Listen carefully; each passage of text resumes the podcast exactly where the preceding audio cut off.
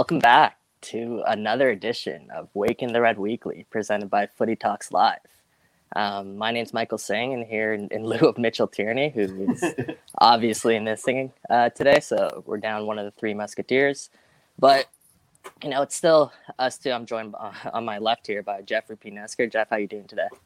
I'm good. I'm good. Uh, yeah, looking forward to this. I always like it when it's just the two of us because we get more to say. But uh, you know, one of these days we're going to get into a rip roaring argument, and there'll be no Mitch to, to separate us. So yeah, hopefully that. um, so yeah, we have a ton, a ton, ton to get to on on today's show. Like we have a lot of Toronto C content, a bunch of news mm-hmm. coming out of camp.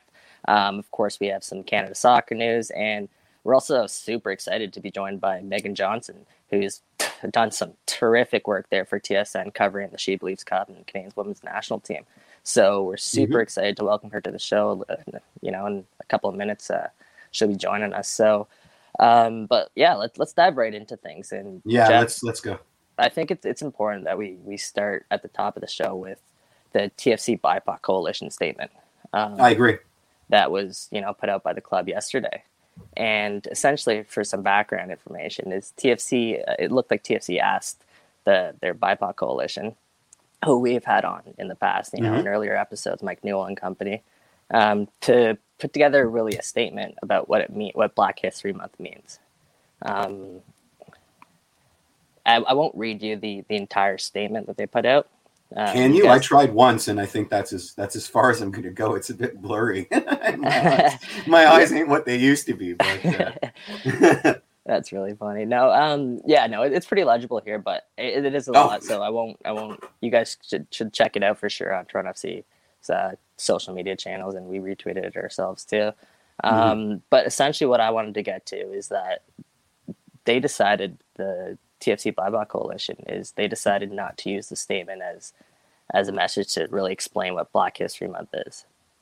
We we've seen all seen what what 2020 has, and it, it's really been a, a, year of change, mm-hmm. right? Mm-hmm. And we we've seen a lot of action being taken, and that's what they were sort of echoing is that it's it's not really about like I'll read I'll read the end quote they have. They said going mm. forward, Black History Month should not only be a celebration of the past.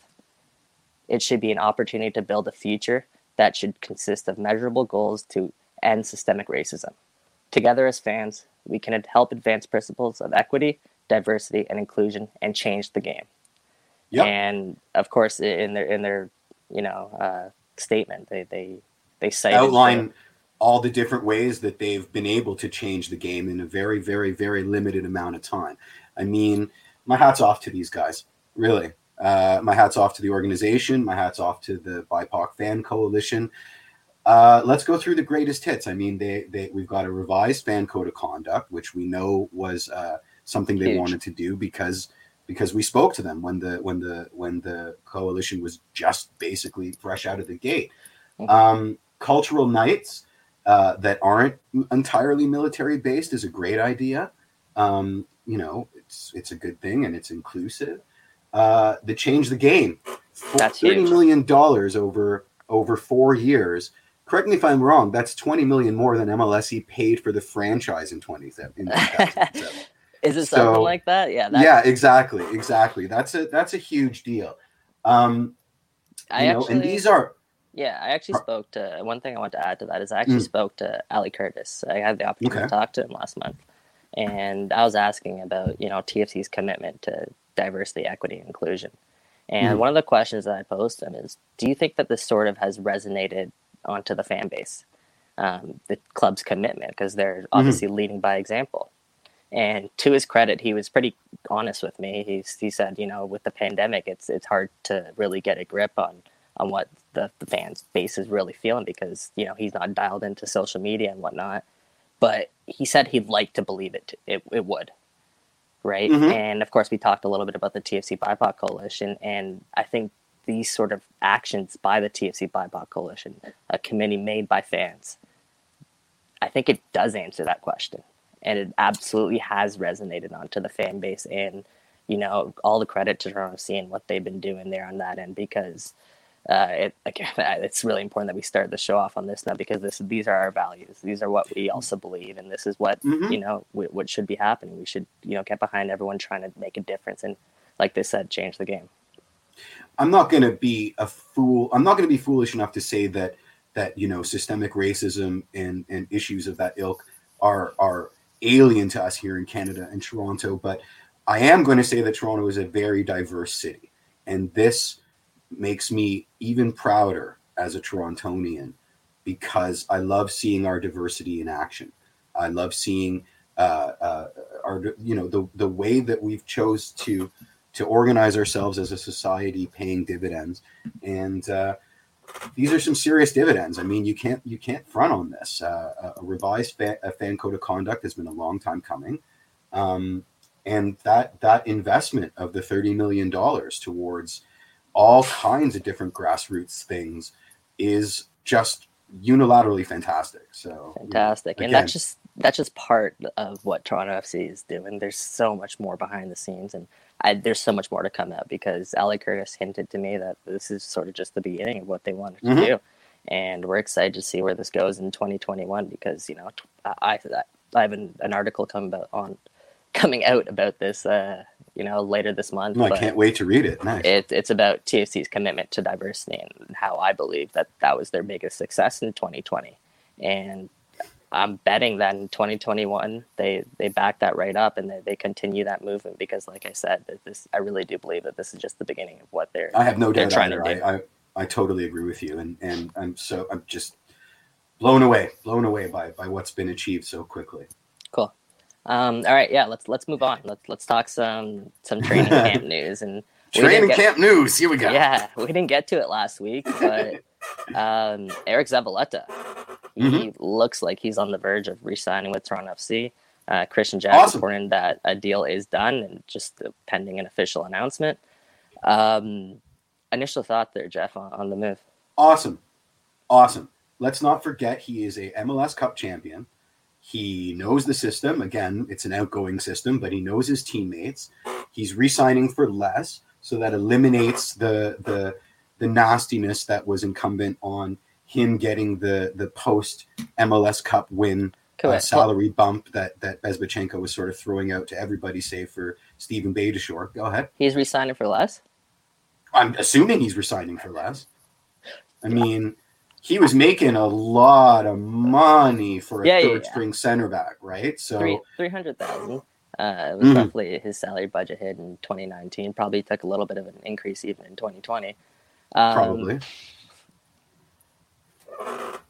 What is Kevin I, saying? I, imagine less. that it, mm. probably is. Yeah, probably is slightly less, but um, TFC fans weren't taking the, this news too. they weren't too welcoming to this news, were they?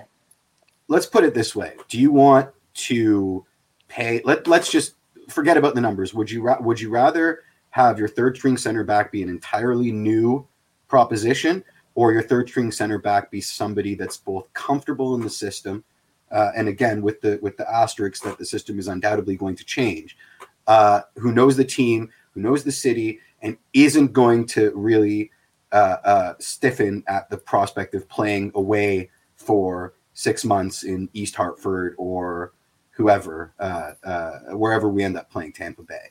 Um, you know, and even even independent of the pandemic, let's say that there is no pandemic, I still think it's a smart move. Um, a bird in the hand is often worth two in the bush. And, uh, you know, it's not so long ago, again, to call the to call back to the beta debacle, uh, where you know we wanted to upgrade everywhere and anywhere, and we ended up with Ager Aketxe and Gregory van der Wiel. So, so, you know, relax, guys. Um, he's a third string. He's a third string center back. Um, you know, he's again. I, I I think he gets. I think he gets a real short shift with TFC fandom. Some right. of it comes from the from the Uncle Greg stuff, which is now uh, in the rear view, uh, and some of it just comes from the fact that you know maybe he's just fun to hate on, right? Like he's a good-looking guy with a with a nice smile, you know. Like maybe he's just right, maybe he's just roll there, Jeff. Yeah, yeah. get a little too carried away. all right, no, all right. Fair, fair, point. He is he has become the TFC whipping boy, and yeah, Jeff rated it in the chat. We are talking about Eric Zavaleta, who mm-hmm. is uh, on the verge there of I also love it when, when um, people don't put the the hyphen, so resigning becomes resigning, and then it's just a bad Some people's biggest pet peeve for sure, but it, it's pretty common. Anyways, mm-hmm. um, mm. Eric Zavaleta, like he's going to be pl- asked to play a bigger role this year. Um, something we've seen him do in the past. He has hasn't been able to sort of fill that role for the past three seasons. There are question marks for sure. There, I think that it's fair to say that. Um, can mm-hmm. he get back to his 2017 form, which I think saw him start 27 of 29 games and four playoff games on you know en route to TFC's best season ever and arguably the best MLS season in history uh, by any club. So Eric Zavaleta played a crucial role in that, and let's not forget he's only 28 years old. So at that price, where are you going to get the amount of experience that Eric Zavaleta brings along? Exactly. With, along with what he's already you know settled into Toronto. He knows this, like you said, he knows the system, he knows the players, and TFC are they're bringing back a consistent roster. I think only two mm-hmm. players mm-hmm. aren't coming back from from last season, so. Um, again, question marks. Can he step up and, and refine that form because he will be asked to, to take on a bigger role this year? Um, we'll just have to wait and see. But he did show positive glimpses towards the end of last year when he was paired with like a Chris Mavinga at the mm-hmm. back. Um, so perhaps he, he can't do this, but yeah, enough yep. Zav talk. Let's let's. Uh, Meaghen's here if we want to if we want to bring her on. Absolutely, and yeah. uh, and then move on to the other stuff at the tail end. Uh, Great show. Just because I see her, I see her waiting. Super there exciting. we go. hey. Ooh, I like this framing. That is a, that is a nice. Yeah, oh, she's one. She's one upping us for sure. She's one upping us for sure. Um, of course, we're joined by Meaghen Johnson, who um, I told you this, you know, privately, but I'm super big fan of your work and what you've been doing covering uh, the She Believes Cup and the Canadian Women's National Team. And um, thank you, yeah, by the way, for joining us. Super yeah, excited to have you. Absolutely, thank you guys for having me, and for again for your kind words. Really appreciate it. hey, it's, it's, it's deserved for sure. Um, Absolutely. let's get right into it. And I want to talk a little bit about. Uh, Canada, of course, and, what they've been doing there at the She Believes Cup. And Vanessa Vanessa Gilles, right? Am I mm-hmm. pronouncing mm-hmm. that right? Yeah. I think um, I think it's Gilles without the S uh, for the Gilles. for the French pronunciation. Yeah. Yeah. Okay. Cool. Gilles, um, Vanessa Gilles, right? Yeah. Exactly. Right. well, anyway, she's become she's gonna she might become a household name, and people are gonna you mm. know learn how to pronounce her name based on the way she's been performing.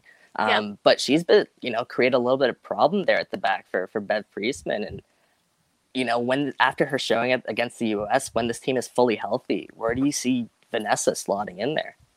It's an interesting question and one I thought of after her outstanding performance against the States. I will say, you know, I really didn't know too much about her. She's been on the roster fairly consistently for the past couple of years, but prior to Thursday, just had the two previous appearances. Um, but it's it's a good problem for Canada to have, I will say, because when we knew that Kadeisha wasn't going to be at this tournament, we're like, okay, we have Zadorsky. Who's partnering with her? Is it going to be Quinn? Are we going to slot Schmidt back to center back because she's played there?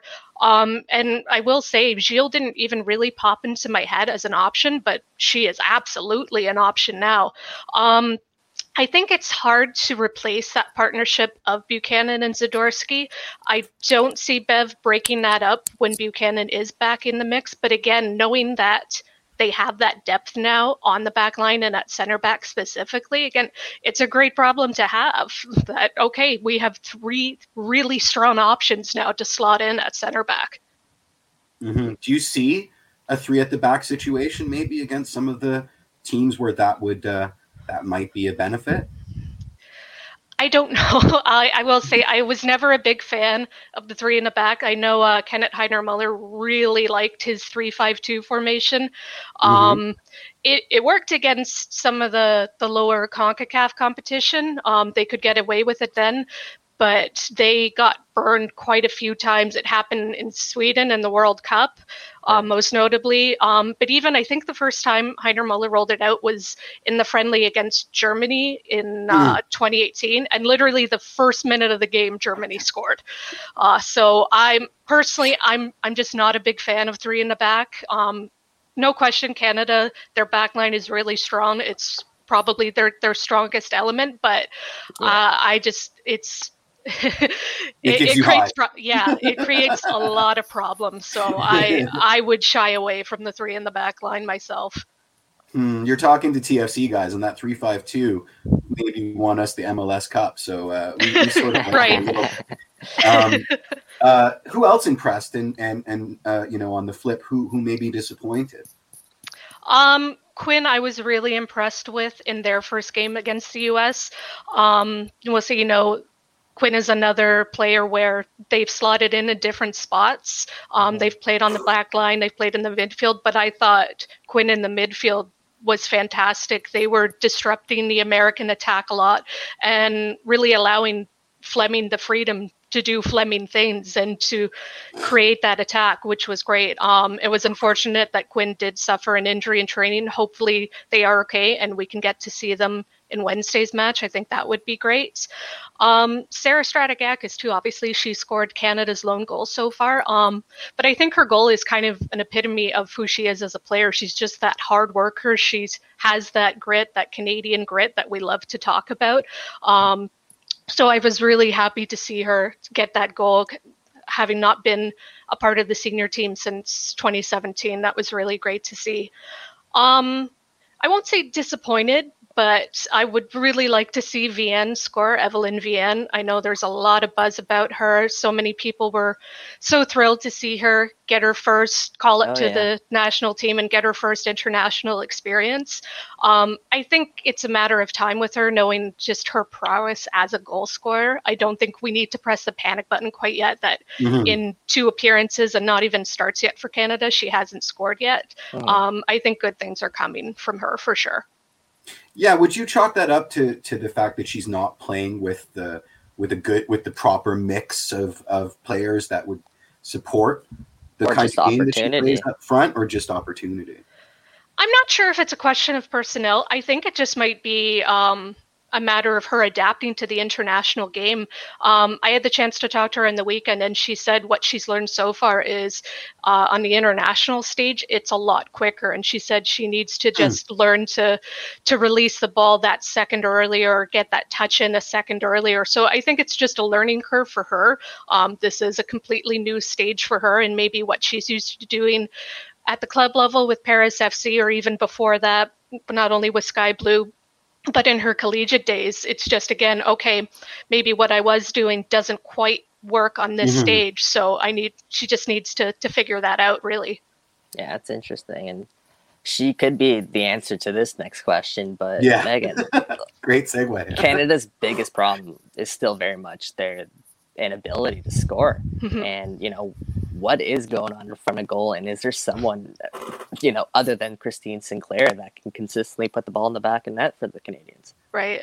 Uh, you're absolutely right that that dark cloud that has been hanging over canada for how many years is yeah if it's not sinclair scoring the goals who is? Yeah. Um and unfortunately canada yeah hasn't really done a lot to dispel that in this tournament. Um i will say to try to look at things glass half full, they're creating a lot of chances, and that hasn't always been the case with the team. Um, they're creating some great A chances, especially against the Americans. Yeah, um, yeah. If I were to look back at their previous match prior to Thursday against the Americans, which was in the uh, Olympic qualifying final, they did mm-hmm. next to nothing offensively mm-hmm. in that game. Um, Heiner Muller had them playing with five at the back in that game, which was okay. kind of stemmed the tide a bit against the Americans, but they weren't creating anything uh, offensively. Like I could probably count on one hand the amount of times they were in that final third. So right. to see them at least you know really create those opportunities and you're seeing a lot of good connections and a lot of good breakouts that's the positive for sure mm-hmm. um, obviously finishing has been an issue um, Janine Beckie had two glorious chances against the Americans. Um, and honestly, we've seen her finish those. She's usually very clinical in front of net. So, um, and to her credit, she completely owned up to them. And she posted on social media. He said, "You know what? Those are on me. No excuses. I missed them.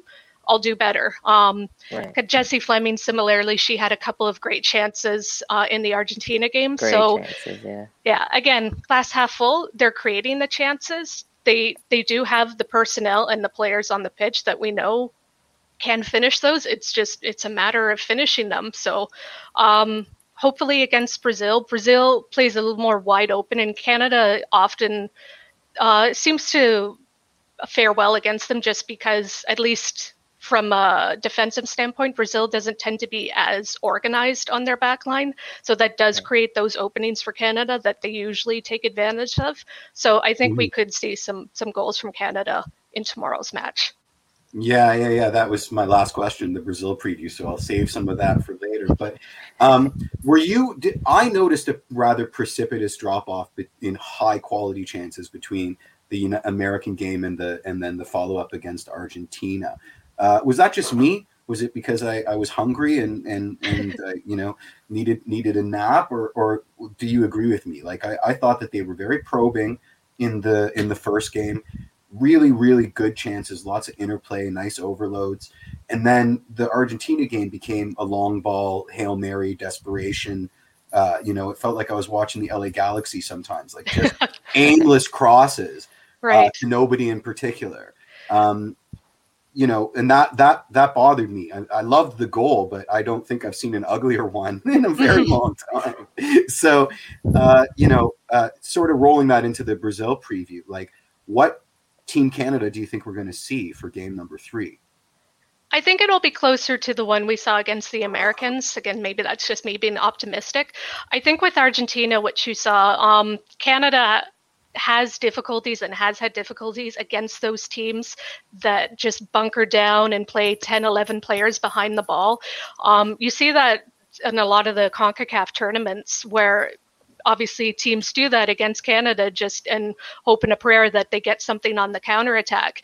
Uh, and yeah, as I said, Canada's just historically, at least in recent years, they've really had trouble breaking through those low blocks. And as you said, mm-hmm. it's just a lot of okay, play to the wings, cross it in, see what happens. And there's yeah. they're just lacking that that final touch or that final bit of creativity, or also just for someone just to be a bit selfish, just yeah, drive just, at their back line and, and take it themselves, or just take that final shot. They're often looking to pass when they're in a scoring opportunity themselves. Um, so I think, yeah, looking ahead to Brazil, I think it will be closer to the Americans. First of all, Brazil is not going to bunker down. They're not going to play that low block. As I said, they don't tend to be as organized on their back line um, as well the Americans. Yeah, obviously yeah. Argentina, that was their game plan. So it's going to create a lot more opportunities for Canada. So I think we'll see a bit more from them offensively in that game. Yeah, I'm expecting a track meet. I mean, uh, mm-hmm. producer Kev just said, uh, here, I'll bring it up. Uh, Brazil is a 3 1 favorite to beat Canada tomorrow. Do you agree with those odds? Seems a bit harsh. Yeah, I, that is a bit harsh, I would yeah. say. Um, I know Canada, their two most recent matches against Brazil haven't gone well. Um, their the Tournoi de France last year, it was a 2-2 draw. Canada did come back; they were two 0 down, and they came back to tie in. I think it was the final 20 minutes of the game. So there was that. Before that, they lost four nothing to Brazil. That was just very ugly. yeah. um, that was post World Cup and was not a good game at all. Um, mm-hmm but again, I think Canada historically, despite the two most recent results, they do um, they fare well against Brazil. I think it lends to their style a bit, having a bit more more of an open game. It's always a physical battle, which I think often lends to Canada's strengths as well. So I I, I think it's it's a bit harsh to say the, the odds given in that game. I think it's again Canada being underestimated a bit. I agree. Yep. Both. Yep. Both if I bet are... on sports, I would take those odds. both of those teams are tied in the FIFA World Rankings, and I think mm-hmm. they're both ranked seventh or eighth. So yeah, that does seem a little bit harsh. Um, Jeff, yeah, I'm gonna steal. I'm gonna steal your question here. And of course you are. Of course you are. I'm gonna ask uh, Meaghen. I want to ask you about Bev Priestman and the job that she's done so far. So, sort of, can you give us a little bit of a Bev Priestman report card, and, and what do you think? Um, so far so good, I will say. Um, despite obviously the the struggles on offense that we've talked about, um, I think she's instilled a lot of confidence in the team, and I think you really saw that against the Americans, where, um, you know, Bev for this past week, two weeks, she's repeated bravery, brave so many times mm-hmm. um, in all of her media availability. And she said, you know, that's what I want from the players. And I think that's what you saw is that this Canadian team wasn't afraid of the Americans, um, despite all the all the hurdles piled against them, not having played for almost a year, missing obviously some very key players. Um, you know, they could have used all those excuses just to go out and like, ah, well, you know, we tried. Um, mm-hmm. But you didn't see that. You saw them really take it to the Americans. Um, in a lot of ways. And I think with Bev too, what we've seen so far, um, and I think she might be taking a page from John Herdman's book a bit here, but just talking about bravery, she's not afraid to let those younger players on the pitch and give uh-huh. them the uh-huh. opportunity. Now, part of that is just the roster realities right now. Again, missing key players. In the last game, Quinn was injured. Obviously, Sheridan was injured, and Gilles has gone back to France now. Mm-hmm. So there was, you know, again, just this is what the players available to her, so letting them the opportunity. But I, I think we will see more of that from Priestman, where she's just going to to give it to her give the uh, the chance to her young players to the teenagers or the uncapped players and say okay go show what you can do and a lot of them have stepped up and you know yesterday they were uh, against argentina it was jade rose getting mm-hmm. the start there at center back 18 year old what did she you make of her yeah what did you make of her you know start against argentina there I really liked her. I thought, again, for talking about an 18 year old, she yeah. looked incredibly posed.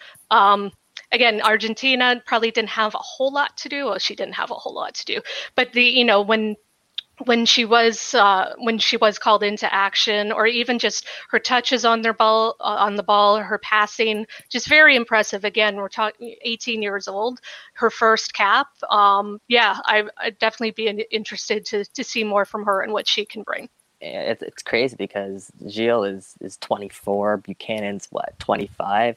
Um, do you know how old Zadorsky is? Probably around the, the same she's age. She's a bit older. I believe she's 27 or 28, 27, 28. Yeah. But these girls still have years in front of them. But then mm-hmm. you think of an 18 year old trying to break into the squad. It just it creates a good problem, I guess, to have, and that's going to be competition moving forward, and something we really haven't seen in the past of Canada.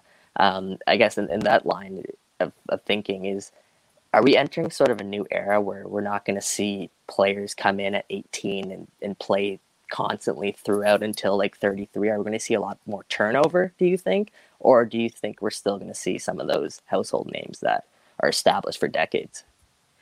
I think we are definitely entering um, a turnover for Canada or a new era. Mm-hmm. Um, whether that happens pre Olympics or post Olympics kind of remains to be seen, and what Bev Priestman wants to do with the roster. Um, but I know obviously Sinclair is a big question mark if this is her her last major tournament with the Olympics. You know, if anyone were to play into their 40s, it would be Christine yeah. Sinclair. But we'll see. That's completely up to her. Um, but I know Steph Labbe had said a few times last year that she's going to go to Tokyo, and then that's it for her. She's retiring. Allysha Chapman has had hinted at least before the 2019 World Cup that that was her last World Cup. So Aww. we might be seeing her retire. Interesting. Yeah. She's my favorite. I know. I, oh, I mean, my wife's name is Alicia, so yeah. Uh, yeah, yeah. Chappie but, is uh, always fun to watch for sure. she, um, who, who's the one that tweeted uh, the real heroes of the Argentina game? A, that was Alicia. The, yeah. That's why we love her. Oh, totally. Yeah. I loved it. Yeah. Yeah. Um, but you could even see, you know, longtime vets like Desiree Scott or Sophie Schmidt. Mm-hmm. No, I will say I think Sophie's looked uh, a bit slow in this tournament. Um, it's a bit harsh, but I think about no, in the game. Agree. Yeah. Okay. um, you know, when I think about the game against the Americans, when she subbed into the game and Quinn came out, there was a notable, noticeable mm-hmm. difference in that game after that sub. Mm-hmm. Um, the American attack had a lot more fluidity to it, and one was able to do what they wanted to do. Now that also has to do with the Americans with, having that crazy yeah. triple sub. Yeah, for sure. Yeah, I mean, uh, look at who they're bringing on. oh yeah, you know, like Alex Morgan, Rose Lavelle. My goodness, like yeah, exactly. That's just yeah, the American depth in a nutshell. It's like, oh, you had those three players on the bench. Great. Okay. Yeah. Yeah. Yeah. Mm. Uh, yeah. We're we're so accustomed to seeing uh, Desiree Scott and Sophie Schmidt. You know, in that center of the park. But we were even talking about moving forward. We don't know if that's the best option now for Canada because mm-hmm. they have looked a little bit slower, and the game is so much quicker now that players like Jessie Fleming look like absolute superstars with her mm-hmm. ability to move around the pitch. Oh yeah. Um, do you think that that that central midfielder, uh, that midfield role, there's going to be a lot of competition, isn't there? Do you? I guess my question is: is there's no set I guess, central pairing right now, is there? No, there's not. I think you have Fleming. I think she's a lock for sure. Yeah. Um, and then beyond that, yeah, there's there's a lot of competition, not only like as her partner, but even looking at the the holding midfielder role that Scott has held for how many years now. I think you could see a lot of competition. Quinn has slotted into that role before, and they've done well there. Uh, Julia Grosso, who we haven't seen yet in this tournament, she's uh, done well in that role in the past too. So yeah, I think besides Fleming, look looking at that trio in the middle, it as you said, it's completely up for grabs. I would say for sure. Mm-hmm. And even with the, the play of the fullbacks here at the tournament, it opens up some options for potentially Ashley Lawrence even moving mm-hmm. up and slotting into that central midfield. And just, I think the theme of this this tournament is Bev Bev Priestman's done a great job at at having other players step up and it creates options for them moving forward which you know heading into the olympics that's everything that we could ask for um, one last question for me uh, before we let you go, and I want to ask a little bit more about Jessie Fleming. And a lot of people were critical of her um, staying in school for as long as she did and mm, doing her question. four years there at uh, um, I forget actually the school that she went to, but she did her four years there at university, and then she she turned pro obviously at the age of 22, moving over to Chelsea. Do you think that has stunted her development a little bit? Or do you believe that you know she's still on track to be this absolute superstar? Uh, I don't think it stunted her. No, um, I can understand the criticism for sure because I think you saw with her time at UCLA that she was yeah. beyond the collegiate level for sure. She, you know, to kind of use the phrase, she was a woman playing with girls. I think, mm-hmm, um, mm-hmm. but we we know uh, how important her schooling was to her and that she was going to finish her degree and all the credit in the world to her for that. Um, and I think, honestly, seeing her in these two games in the tournament, despite the fact that she's not getting a lot of minutes with Chelsea, I think training in that environment has helped her. I think you've seen it oh, in those two games, especially again in that game against the Americans.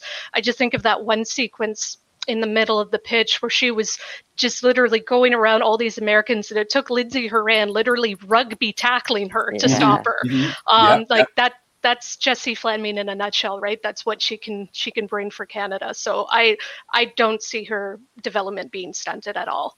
Agreed. Mm-hmm. Agreed. She's looked absolutely fantastic out there, and even against the Americans, she looked like one of the best midfielders out there, and she's proven that she could play with the best of them. So super excited for me. Jeff, do you, do you have any more questions for Meaghen?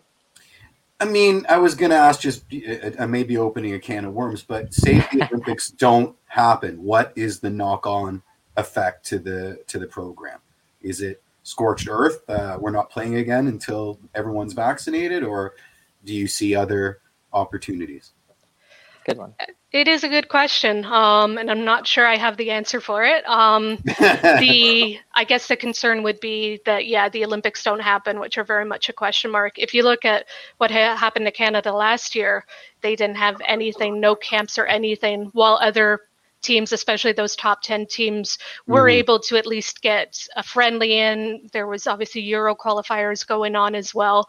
So I would be concerned that Canada would, yeah, just just remain off the pitch again and fall into that lapse again. Obviously, hope that wouldn't happen, especially as you would then look forward to, okay, now we have World Cup qualifying coming up in a year.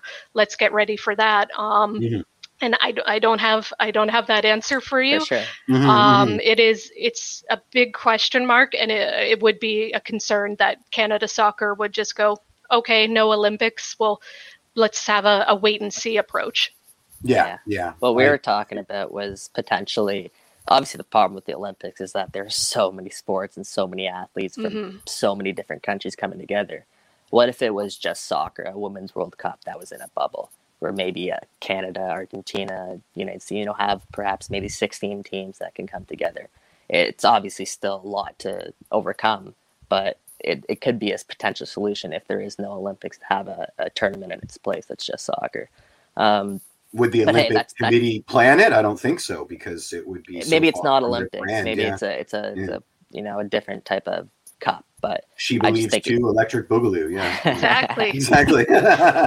yeah, I just think it's so important that the, these women continue to play, especially at the highest level. We, we see like like they said that it's a different level when they get up there. So um, we can take some comfort in the fact that that American game after that layoff, they still hit the ground running and they were very committed. So, oh, absolutely, yeah, we can definitely take some comfort in that. That even if there is another year layoff, which is not something any of us want to happen, at least we've we've seen some proof that it's not as horrific uh, in terms of set of uh, of uh, delaying de- development and things like that. So, yeah. You know.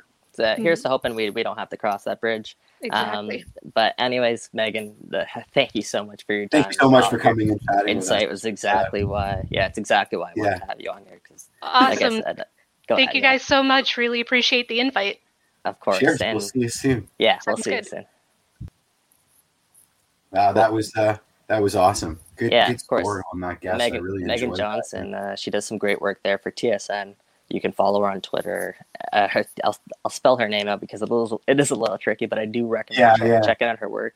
It's M E A G H A E N. Sorry, M E A G H E N Johnson. Um, you mm-hmm. can follow her on Twitter. Yep. So let's move on. So, uh, uh, we're going to veto the talk of the new coaching staff until we get to know yeah, them a little bit better. Yeah, really. It's worth mentioning though, and TFC obviously announcing their new coaching staff that's going to be joining Chris Armas on the touchline. Uh, you got Javier Perez, Ian Russell, uh, Ewan Sharp, and John Conway. Um, John mm-hmm. Conway, obviously, with Toronto FC for a bunch of years as the goalkeeper coach, so it's good to see him back um, yeah, we'll, we'll see what the, these assistants do. Obviously, with assistants, we never have a good really measurement of what they really do and what. Well, the really general consensus from people that know that know the names of the players was that this was these are all great hirings. Um, cool. So yeah, I mean, we'll leave it at that. Uh, yeah, yeah, it's, it's you got a new sports science guy, so. which is great because here come the injuries. Here they come. Uh, Justin Morrow properly re-signed with the club, even though it's not official. Same um, thing he's got a calf issue.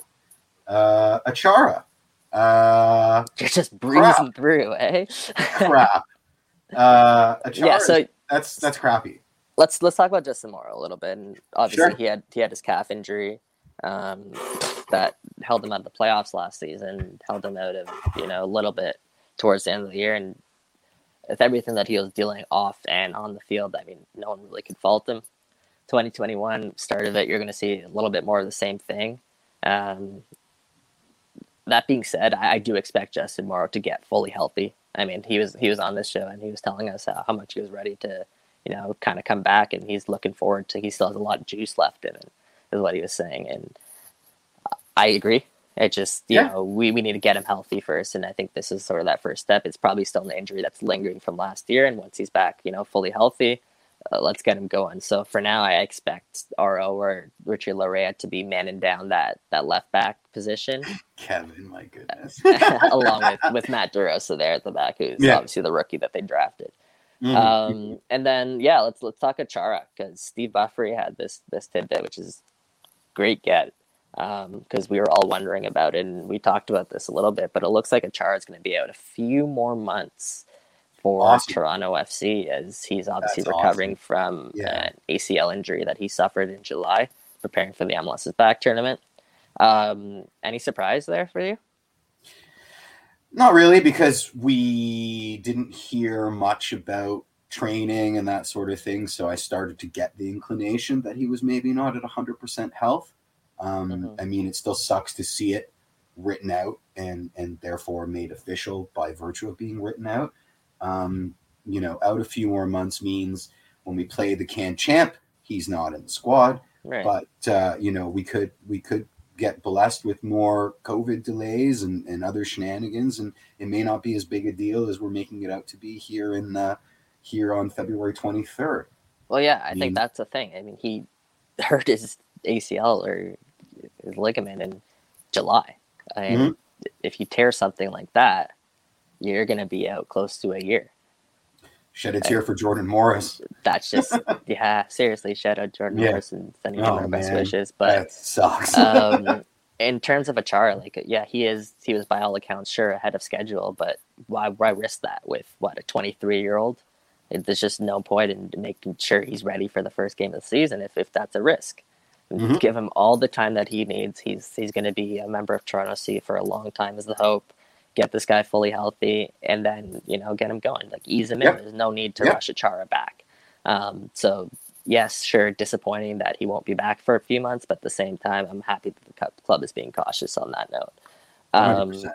this kind of segues into I'll, I'm going to add something here, and we're, let's talk about um, Ayo Akinola and Mm. the Canadian men's national team camp.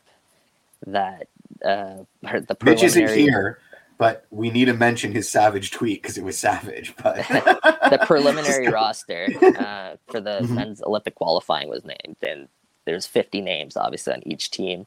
That's just the pool that they can choose from to draw what will be probably close to 20 something, 23, 24 names.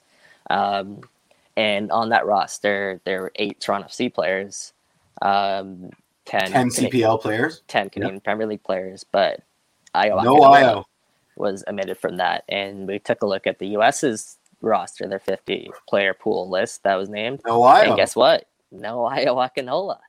So it got us scratching our heads a little bit. And what, what's going on here with Ayo? And speculation at first was, as, as Mitch pointed out, was that Ayo was sort of waiting to, to make his decision because he's obviously eligible to represent both the United States and Canada. Hmm.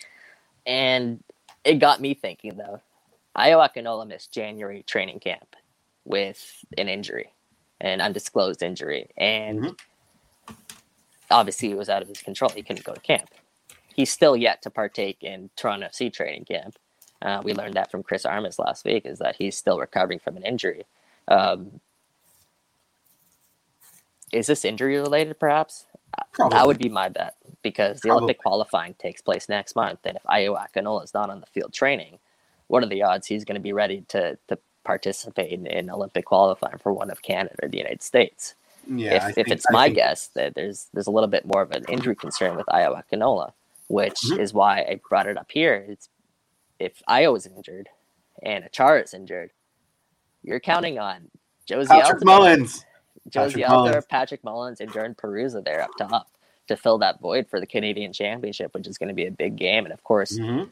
If he isn't ready for April, perhaps even the, the start of the season, and April 6th, 7th is, is CONCACAF Champions League as well. So instead of talking about Pozuelo, can we talk about why TFC shouldn't sign Rafael Santos Borré now that we're down to Jozy Mullins and Perruzza, and and and you you say we still don't need a number nine? yeah, you want me to get into that one?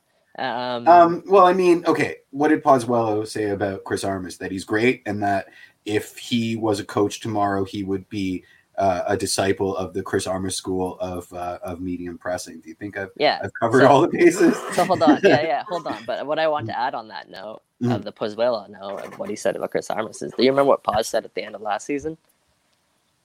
I'm tired. No, he said if I was a coach, I would play my young guys a lot more. We have Liam, we have Jaden, we have Ayo, we have a Ah. bunch of these young up and comers. And if I were a coach, I'd be playing. That was his exact quote. I'd be playing these kids more. And I wonder if if we're that's a hint towards what we're gonna see. Of course, Absolutely. it's probably Let's more likely. it. It's probably more likely he's talking about the energy and intensity and, and the level that, that Chris is. Nah, yeah, he was making But subtle I, I like digs, man. idea a little bit better. Yeah, yeah, yeah. Oh yeah. Free the Oh, young yeah, guns, me too. baby. Free the Me young too. guns. Me too. All right, Bore. That's hilarious. Bore, bore me with Bore. Let's go. All right, so this is this is a big one, um, and I'm just going to bring up this comment here since it uh, segued. it's why obviously Toronto FC have been linked to Rafael Santos Borré, and we've talked Mhm. about it on this show for weeks. Um, and here's why I think Toronto FC shouldn't sign Rafael Santos Borré. Sam Stejskal of the Athletic, he he had a lot of the details, but he reported more about the under 22 player initiative, um, which is going to be implemented this season. It's not been finalized yet; the details haven't come out, but th- this is a report that he has. And on the details of the the U22 player initiative, it says that clubs are able to buy either one or th- or acting to buy, but name one or three players under that initiative, which essentially it gives them a lower cap hit than what they're actually spending on the player. So hypothetically, you could pay uh, a young player 500, 600,000, but their cap hit only comes out it at 150,000, let's say, right? Which which is great. You can only but you can only use 3 of those okay. if one of your designated players is under the age of 22. So in order to activate the the the BOGO sale, one of your DPs needs to be uh, purchased at the regular price at the right age rate. One of your DPs needs to be under the age of 22. So right now, Toronto FC obviously don't have that. They have Alejandro Pozuelo, who's 30 years old, and, and Jozy mm. Is about the same. So it's, if if TFC go ahead and they they go ahead and they purchase Santos Borré, that at 25 flexibility from them because mm-hmm. now they can only use one of those under 22 designated player spots. And mm-hmm. the way that Sam Stejskal worded it is this initiative could be as game changing one day as, as the, the designated player yeah. in the Beckham rule mm-hmm. and as the, the allocation money. The TAM GAM, thank you, ma'am. Yeah. yeah so yeah. if TFC, they're a club who can spend, if they want to maximize this rule, then they would buy a third designated player who's under the age of, of 22 years old. It's a it's a it's a smart play on paper. The thing that the thing that I'm laughing about right now is that two years ago, hey DFC uh, DFC TFC is pursuing a, a, forward, a 25 year old forward DP. We'd all be doing backflips. I mean, Seba was 28 when he came in, but now that's not good enough. It's like no, no, no. We need to get him at the zygote stage because then we unlock, you know, this and this and this.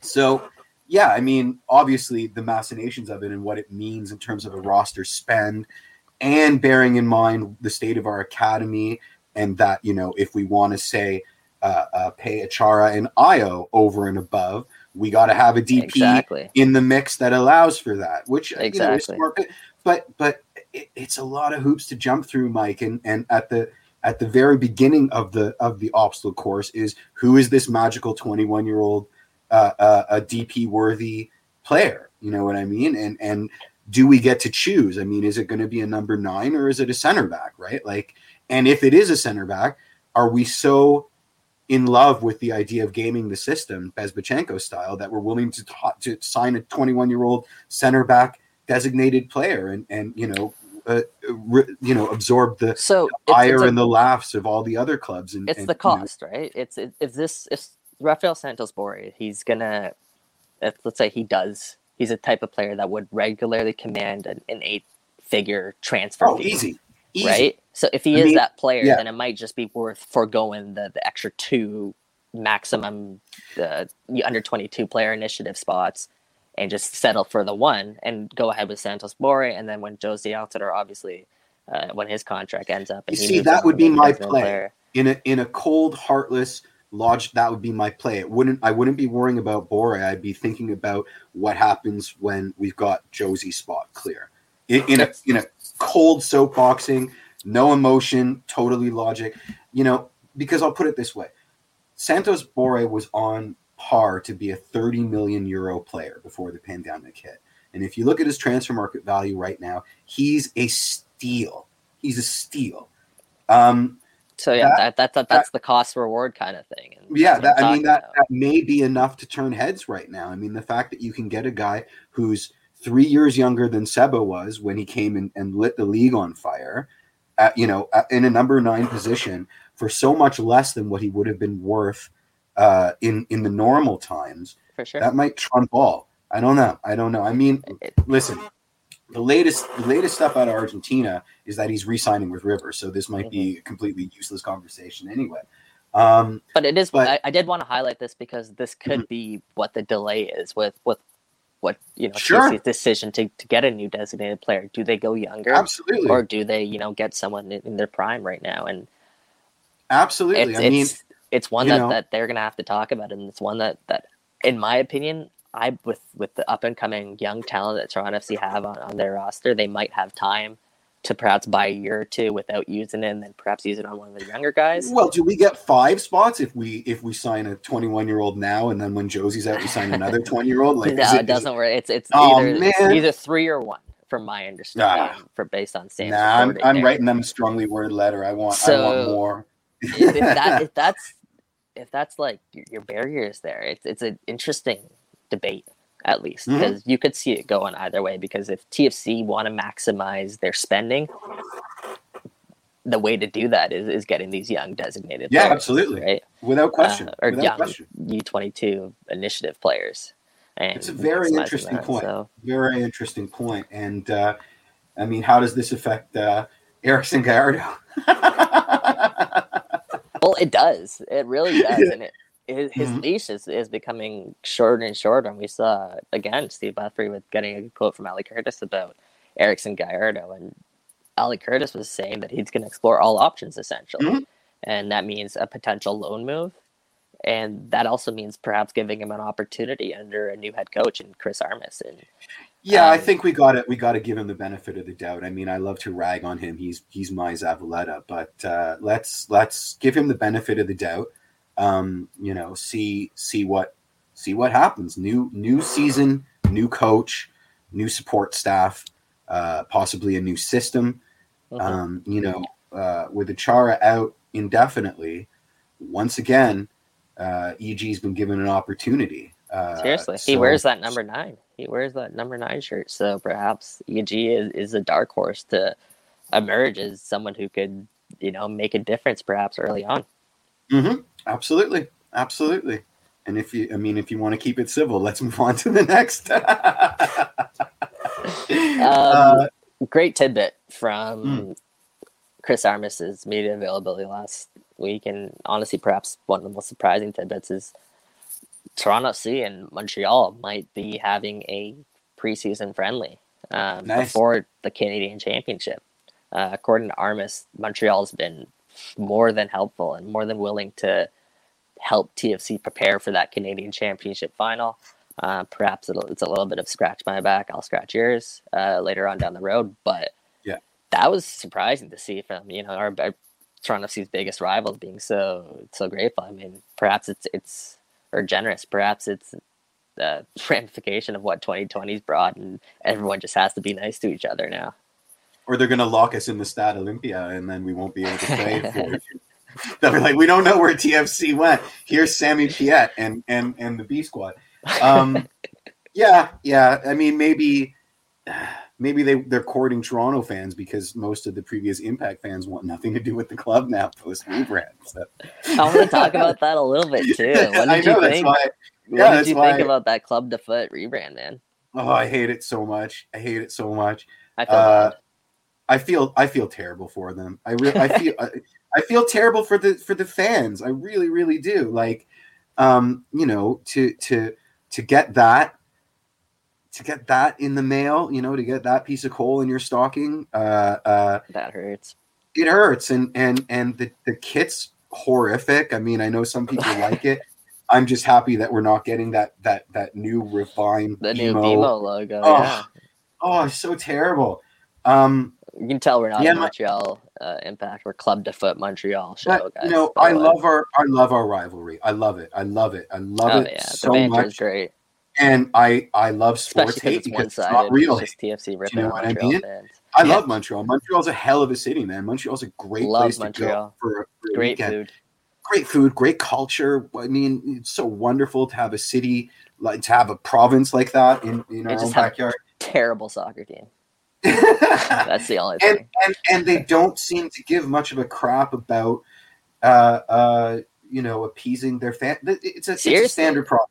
And, and, words enough words it's always chasing the unicorn of new fans right like we don't mm-hmm. we don't care about what we've got because we're looking over the horizon and we see it, you know, and and again, we're just we're just parroting what what other people have said, and this is now an older argument. Um, but you know, it's nice to see the fans take a stand. Uh, you know, if, if, TFC had done that to us, I think we would be just as inflamed. it's nice. It's they nice to do that to us. Come on. Well, I mean, you could have asked an Impact fan, and they might have said the same thing. But, but, uh, you know, more more power to them. I, I, I think the eventuality is, you know, Club de Foot is here to stay. Uh, but oh, uh, sure. it's it's not it's it's nice to see uh, people not afraid to be pissed off and, and not afraid to hold the feet of their club to up against the fire. Um, yeah, I think on that note, bone, I think it was boneheaded. Yeah. On that note, thank you very much again to Montreal for for offering to help us out. Yes. On you know that friendly, really yeah. appreciate that. But your rebrand. Yes. And please keep Thierry Henry long enough until I can actually see him at a game coaching you because Do you, mind? you know, yeah, yeah. Uh, uh, why is Seba and Greg Vanney and Seba going to Los Los Angeles Galaxy? Why is Greg Vanney trolling us? Why is he doing that? I know. I know. Why is he? We've seen it us? so many times. He's so smart with his words. He just, I think, like he said, he talked in circles for about a minute and didn't mm. really confirm or deny anything. It's not um, happening. It's not, even even even the fact that it's the LA Galaxy and that the rules keep getting remade for them, it's not happening. The amount of money they would have to outlay.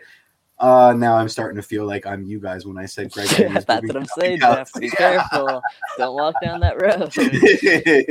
um, but I don't want to. I don't want to talk about that anymore because it sucks, and I'll be. It's it's just it's sucky and. and yeah, well, one thing no... I will say is it's very mm-hmm. unlikely that it does happen because LA Galaxy currently have two of their designated player spots taken. Um, mm-hmm. The other one is likely going to go to Cristian Pavón whenever they can get that situation settled. Um, yeah. So if Seba if, goes to LA Galaxy on TAM he, after yeah, leaving us the, because we I, weren't willing to pay, I will riot. All right, that's what I, mean. I will I, riot. That's, that's I okay. don't even want to entertain that because I doubt it's even a a thing. But Anyways, Jeff, we've we've ranted on for about an hour here. Hmm. Um, yeah, we should probably wrap it up. This is what we need Mitch for. Probably do that. Right? Um, Something uh, like that. Uh, raise a toast to Jordan Morris. This Seriously, super duper sad. Um, would you say that's the end of his European adventure? I hope not. Me I too. Hope not. I mean, but, he is only 25 years old, but he's had he's busted both ACLs now. Yeah, seriously. But the good thing is, like the, his last ACL, he came back from super strong, and mm, came back arguably a better player.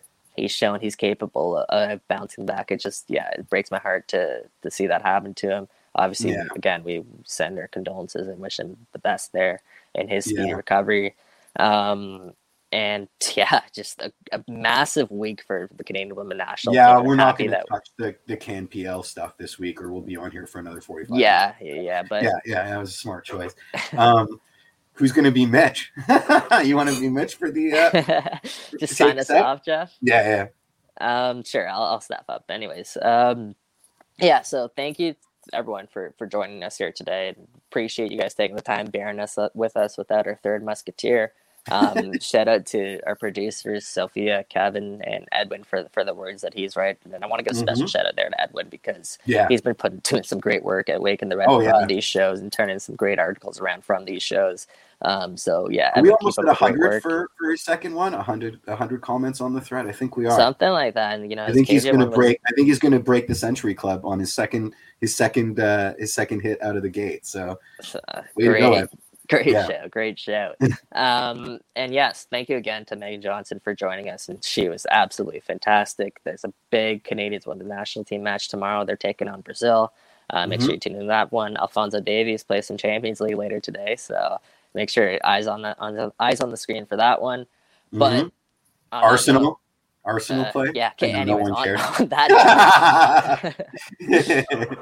uh, I'm Michael Singh. This is Jeffrey on behalf of Jeffrey Pinesker. Uh, have a great week, everyone. Thanks for joining us. Cheers.